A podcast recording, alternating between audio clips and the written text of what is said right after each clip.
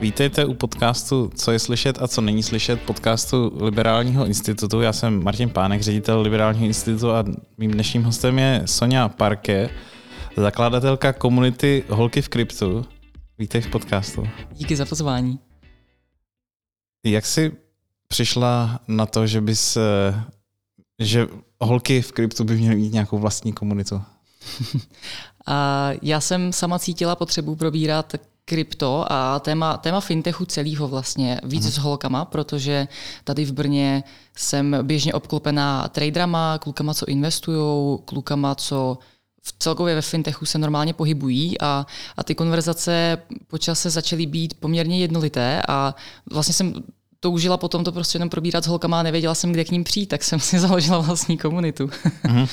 No, já samozřejmě uh, nevidím do komunity holek v kryptu, že jo, mám ten uh, závoj nevědomostí vůči tomu, ale co já jsem se bavil uh, s kamarádkama, tak ty říkají to, co bych od toho i očekával, že ta debata je tam mnohem věcnější a mnohem přívětivější, protože já mám teda pocit, nevím, jestli to, byl, to byla ta motivace, ale já mám pocit, že ta klasická bitcoinová komunita je hrozně toxická ve smyslu, že, že, ty, že jsou tam takový ty dude bros. Nevím, jestli jich je většina, nebo je jenom hlasitá menšina, ale odradí ty nováčky a obzvlášť holky odradí podle mě od nějaký ty participace. Já pevně věřím, že jich je hlasitá menšina. Bohužel jsou natolik hlasití, že nejdou úplně přehlídnout ani přeslechnout. Já jsem je sama poměrně ignorovala ve svý hlavě a všimla jsem si jich až v tom lednu, když jsem založila Holky v kryptu, protože to byl paradoxně ten nejsilnější moment, kdy se do mě začaly opírat a v ten moment jsem si říkala, že pokud jsem si říkala, že tohle možná bude spíš jako sranda projekt, tak v ten moment jsem se utvrdila v tom, že tohle to fakt má smysl, protože ty kluci byli se vším hrozně rychle hotoví, byli schopní mi psát. Přesně tak, bylo to velmi toxický, byla to debata jako všechno, co Soňo děláš, je úplně zbytečný, jsi nejvíc zbytečná, vrať se na vesnici, odkud pocházíš. Mimochodem já nepocházím z vesnice, ty kluci o mě vůbec nic neví. Jo. A psali mi, že jsem nechutná feministka, což a tak já jsem si teprve jako googlila, co to je vůbec feminismus, protože jsem se tím nikdy nezabývala, že to vlastně bylo a vůbec to nemělo co dělat s tím, co říkám, nebo mm. co dělám. Bylo to rovnou jako hele, aha, ty jsi jako holka v kryptu, ty jsi moc blbá na to, abys to vůbec pochopila. Jo, a jestli tomu správně rozumím, tak, tak ta toxicita teda nebyla ten primární důvod pro tebe aspoň teda, ale ale je, je to teda po té zkušenosti aspoň sekundární důvod, si myslíš? Určitě, určitě jo a hlavně jsou to ty zpětné vazby, které od holek často dostávám, že kromě toho, že jim pomáhám neudělat chybu hnedka na začátku v tom kryptu, že hmm. je těžký sbírat ty informace, protože krypto je hodně komunita plná ajťáků nebo lidí, co prostě kódí, co se vyznají v technologiích a ty informace je náročný vstřebat normálně z internetu, tak hlavně ty zpětné vazby, které dostávám, je, že konečně mají odvahu, protože se o tom mají s kým bavit, nebo mají pocit, že se mhm. o tom mají s kým bavit, že je někdo nesesekne hnedka na první dobrou. A je to teda feminismus, nebo není být členem komunity a Holky v kryptu? Já si jako feministka úplně nepřipadám, takže mám tendenci říct, že ne, mm. ale možná bych se musela zeptat vlastně ostatních holek. Nás je k dnešku snad osm set padesát jenom v té facebookové skupině, ale když se mě někdo na ten feminismus ptá, tak já cítím hodně potřebu k tomu doplnit, že mi přijde důležitý, aby se to někde zase zpátky zbíhalo holky s klukama dohromady. V konečném důsledku tu společnost tady tvoříme dohromady, a nedává mi smysl, abychom zůstávali v různých tématech úplně odtržení. Naopak mi přijde, že když dělají věci holky s klukama dohromady, tak to umí být bohatší a umí to jít dál. Mhm. Takže není, není to tak, že, že v té skupině se utvrzujete o tom, že Bitcoinu nejlíp rozumí ženy a že nikdy se s žádným mužem o Bitcoinu nebudete bavit? Ne, ne, ne, určitě ne. um, Je, je ta skupina, myslíš, jako dobrá vyloženě pro naprostý začátečníky, když si, když si nějaká holka poslechne náš dnešní podcast a řekne si, fajn, tak já bych chtěla začít s Bitcoinem. Má jít do vaší skupiny a, a vy tam poradíte zdroje, co si načíst, co, co sledovat, nebo, nebo jak, jak to probíhá?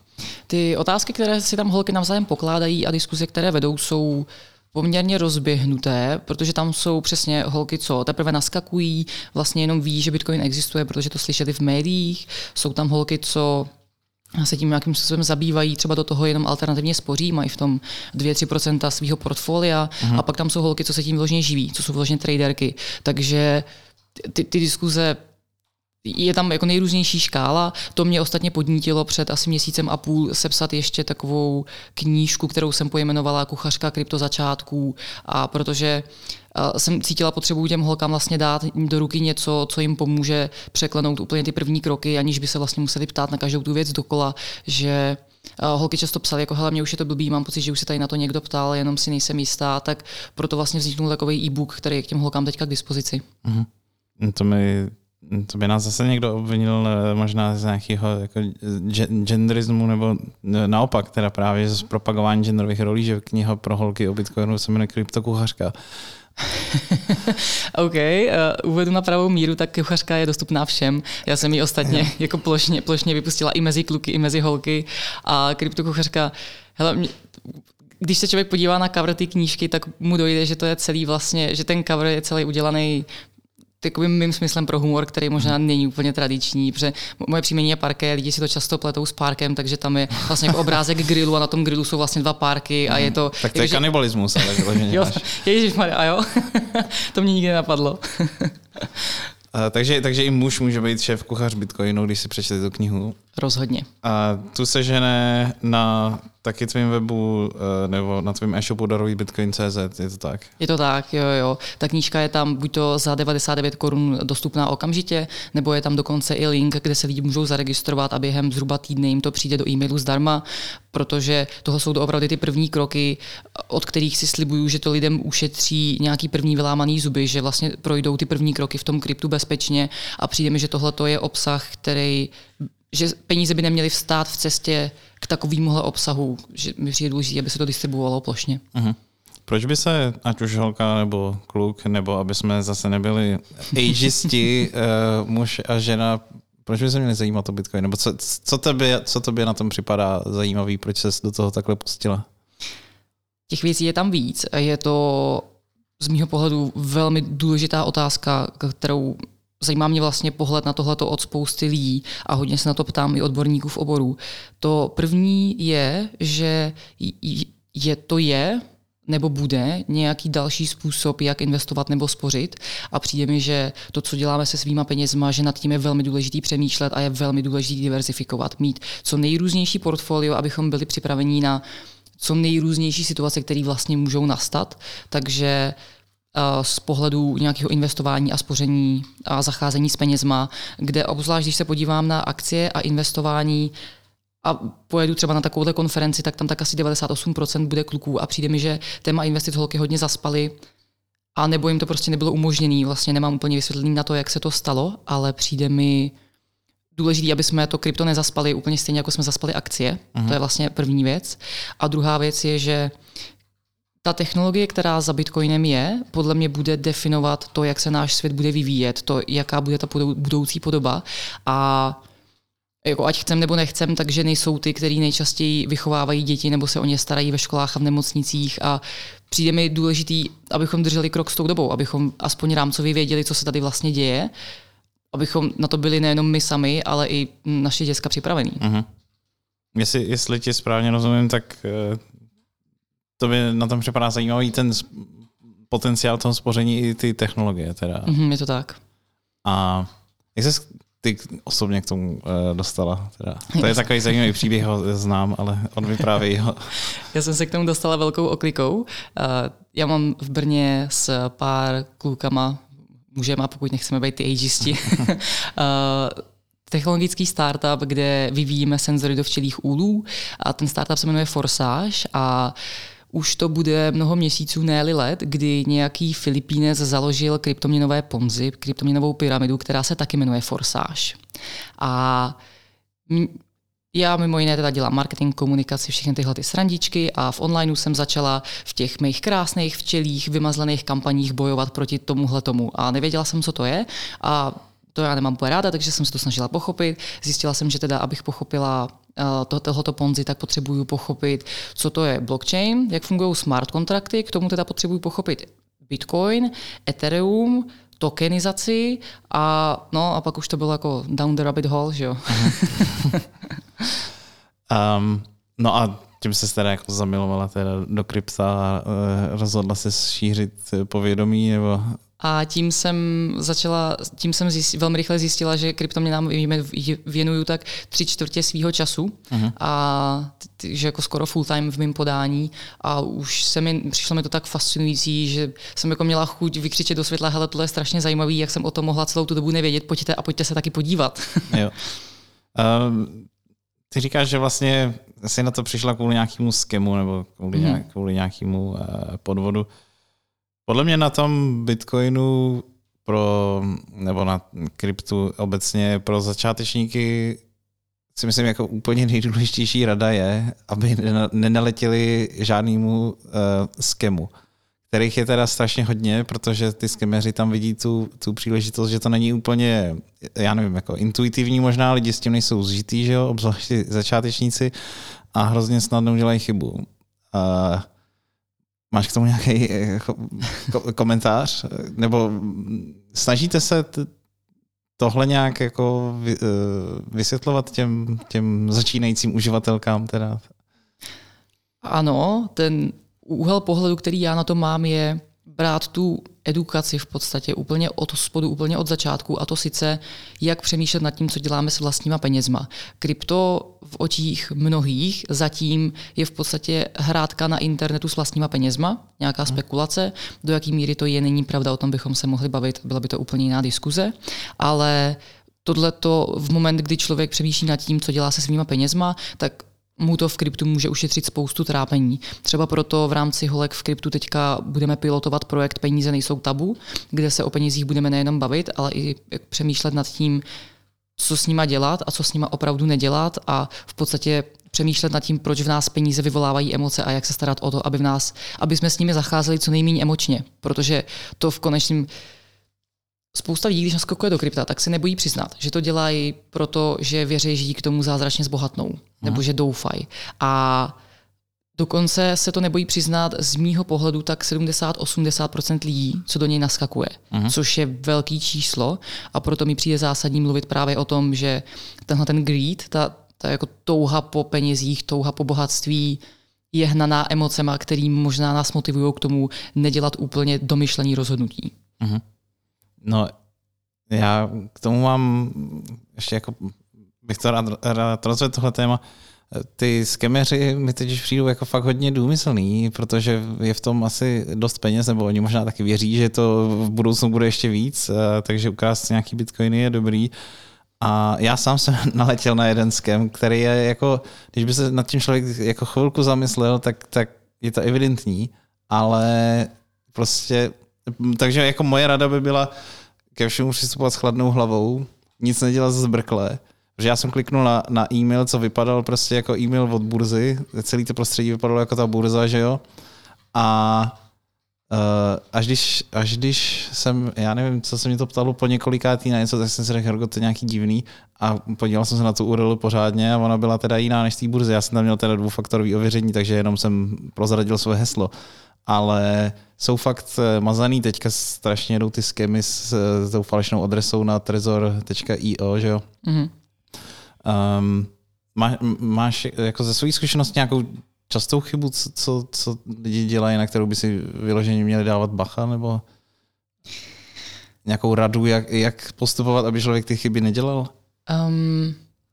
No, tím mi velmi hezky mě nasměřováváš k tomu, že kromě toho tématu peněz, to druhý nejzásadnější téma, který já tam vidím, je to téma bezpečnosti a toho, jak se chovat na internetu obecně. Toho přesně mít dvoufázové ověření, prohlížet si ty e-maily, nějaký téma phishingu, těchto těch věcí.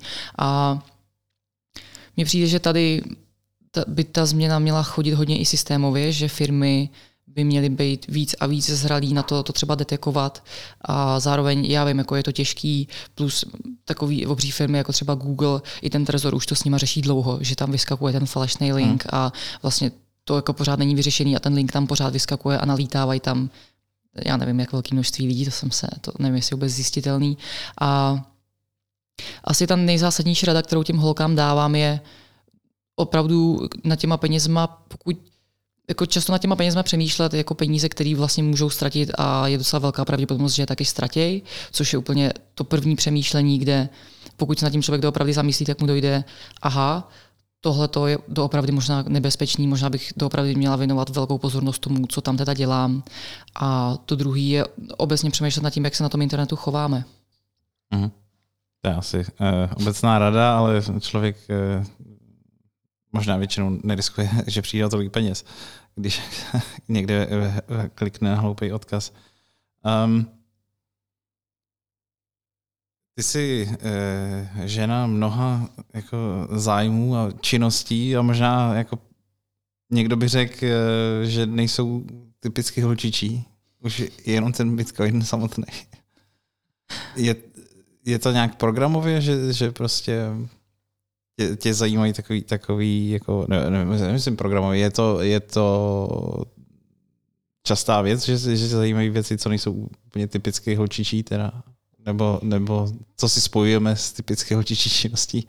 um, tak mluvila jsi o, o financích, je, o, fin, o fintechu, Bitcoin, um, čelí úly.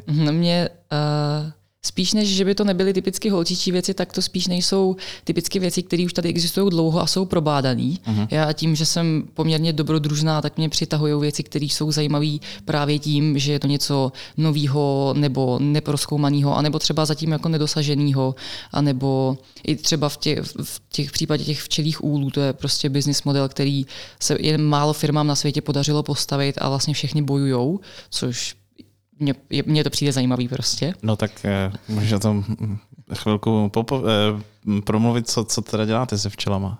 A my vyvíjíme v podstatě kombinaci senzoru a váhy, kde senzor se strká dovnitř do včelího úlu a váha se strká dolů pod úl. Uh-huh. A nějaká ambice firem celosvětově, co tohleto dělají a že jich je jenom pár, tak bylo, že ty ten zvuk, co se sbírá zevnitř toho včelího úlu, se bude analyzovat, že se na tom postaví nějaká masivní datová analýza, kde se pozbírají data z celého světa a díky tomu budeme schopní vysvětlovat, proč se meziročně tolik zvyšují úhyny včelstev, uh-huh. který třeba tady v České republice jsou teďka mezi patnáct až třicet procent, což je hodně, ale třeba v Americe už jsou až na čtyřicet pět procent, což znamená, že každou zimu umře skoro půlka včel v Americe a včelaři se musí zuby nehty snažit, aby je obnovili. Uh-huh.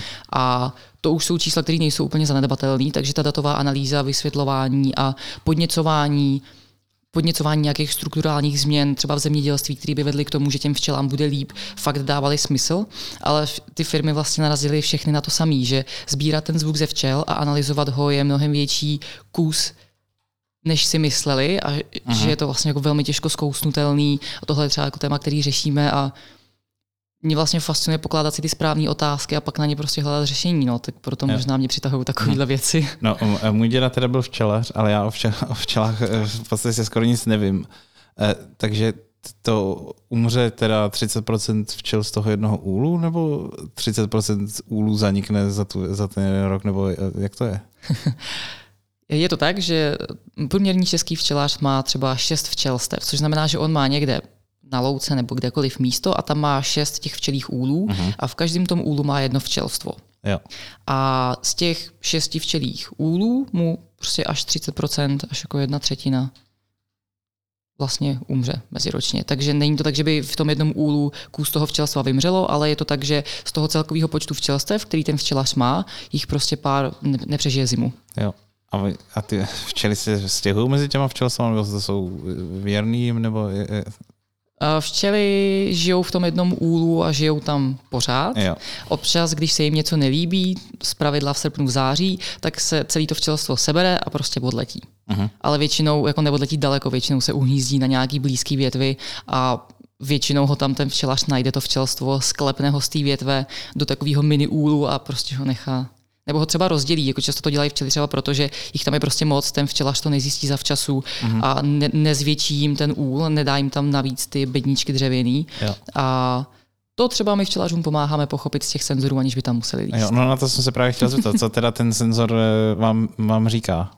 No, my se, to, to, co hlavně děláme, tak zjednodušujeme prostě práci těm včelařům, kde spousta těch včelařů má třeba včely na chatě, za městem, tady v Brně je to běžný model, takže si potřebují dobře naplánovat ty cesty tam a třeba v květnu, když je snůška, když kvete spousta rostlin a včely sbírají nektar, nosí ho do toho úlu a tam z toho přes noc dělají ten med, tak uh, oni tím, že tam dělají spoustu práce a je jich tam hrozně moc, tak potřebují pravidelně zvětšovat ten úl, aby se tam s tím vším, s celou tou prací prostě vešli. Aha. A když včelař dobře nenačasuje přidání toho dalšího nástavku, tak mu hrozí buď to, že ho tam přidá moc brzo a tím včelám tam bude zima, nebude se jim tam líbit a prostě to zabalej, a nebo Aha. hrozí, že to ty včely zabalejí právě proto, že už se tam nevejdou.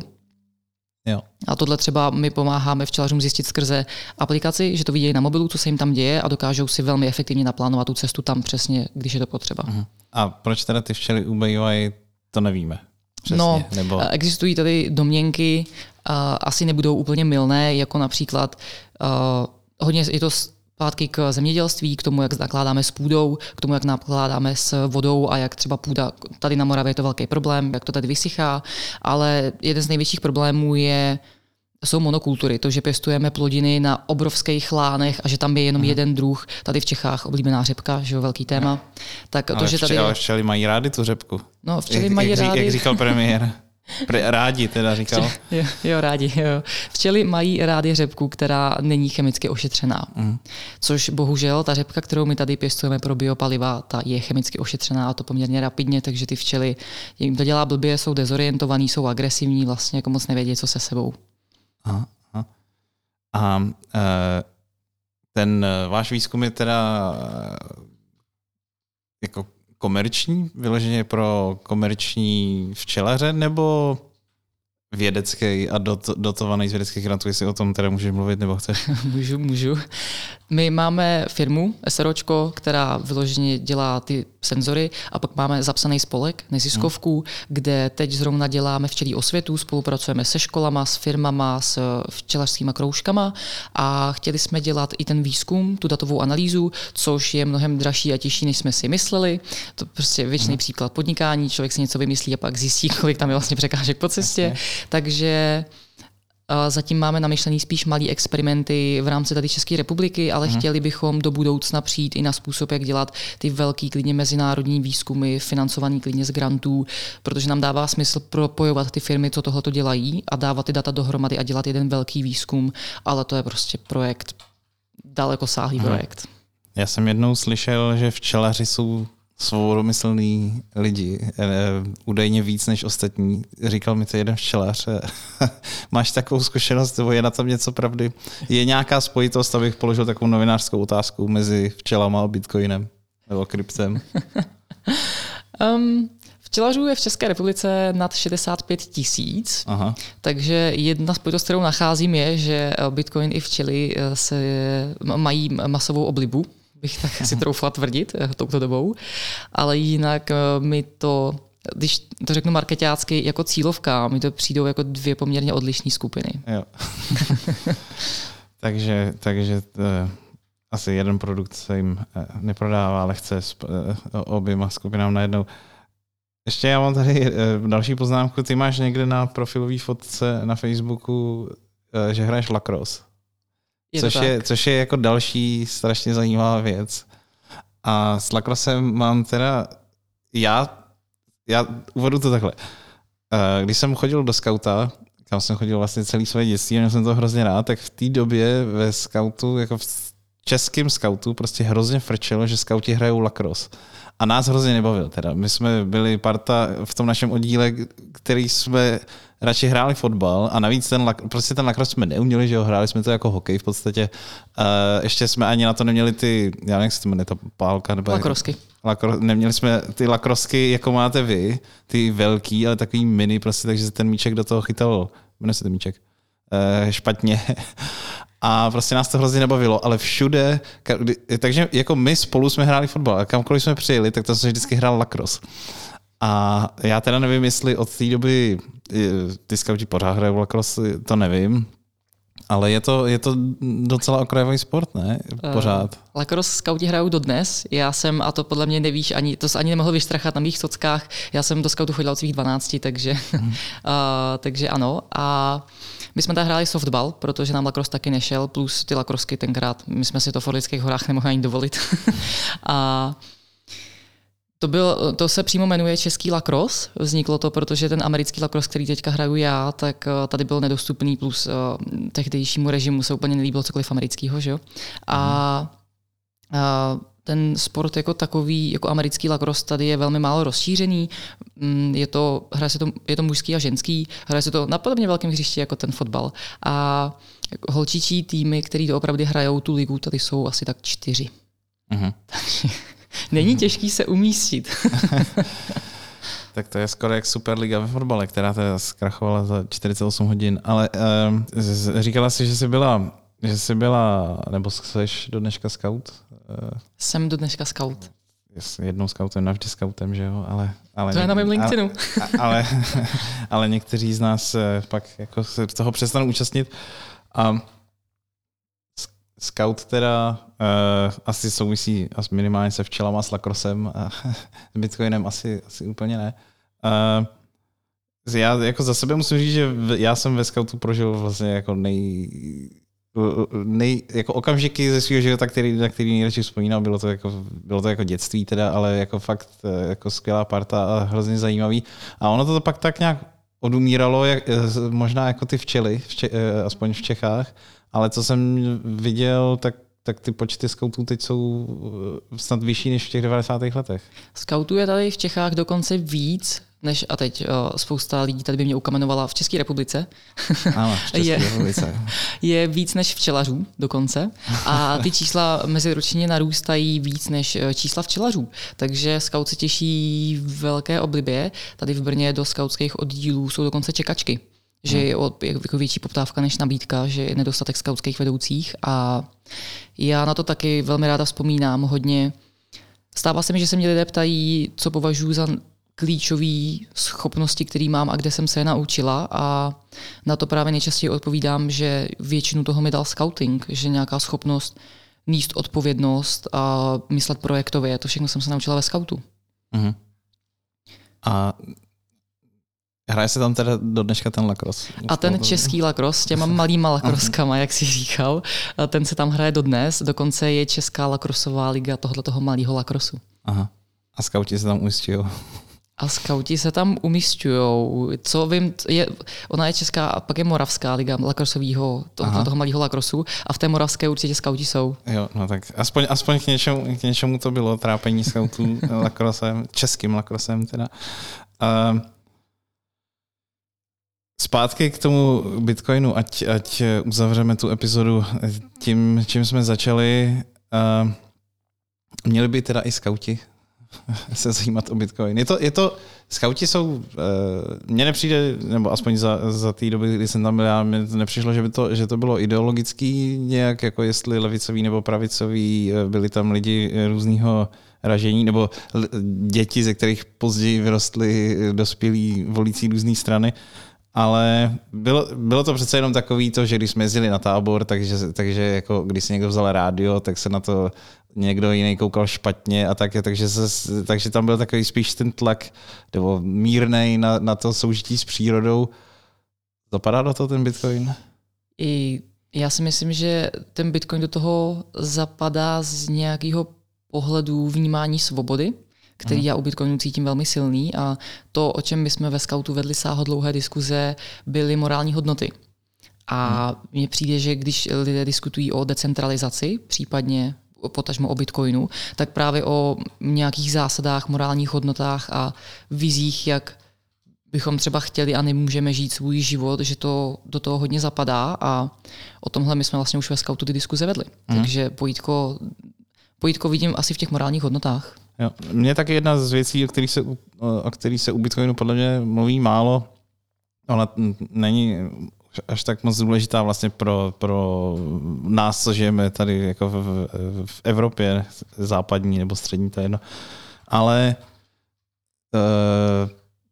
když má člověk ty Bitcoiny, tak je strašně jednoduchý v podstatě převést přes hranice z nějaký země represivní, jako je prostě, já nevím, Kuba, Venezuela, možná i Severní Korea, tam nevím, jestli, jak, jestli se člověk má šanci dozvědět o Bitcoinu a nějaký mít, ale je jednoduchý, nebo mnohem jednodušší, než u jiných aktiv to převést přes hranice nepozorovaně.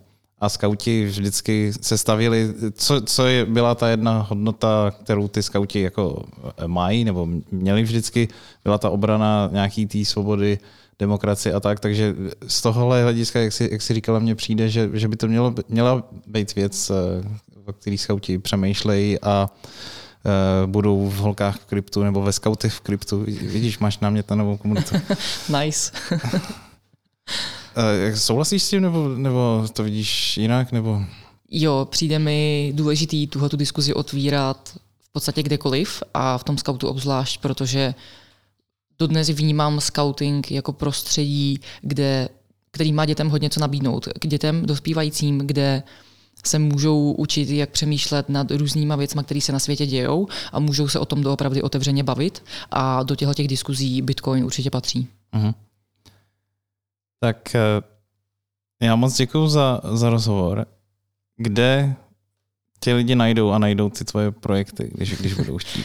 To je skvělý, že se ptáš. Zrovna minulý týden jsme vypustili web w w w tečka holky v kryptu tečka c z a je tak krásný, že se s ním teďka všude chlubím. Takže tam určitě. Uh-huh. A holky v kryptu tečka c z. Holky v kryptu tečka c z. A další varianta je klidně mrknout na ten můj e-book, co je na w w w tečka daruj bitcoin tečka c z.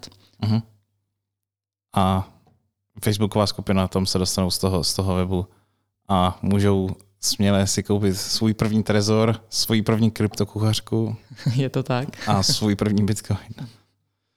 Díky moc za skvělý rozhovor. A já děkuju. Hezký odpoledne. Taky, taky.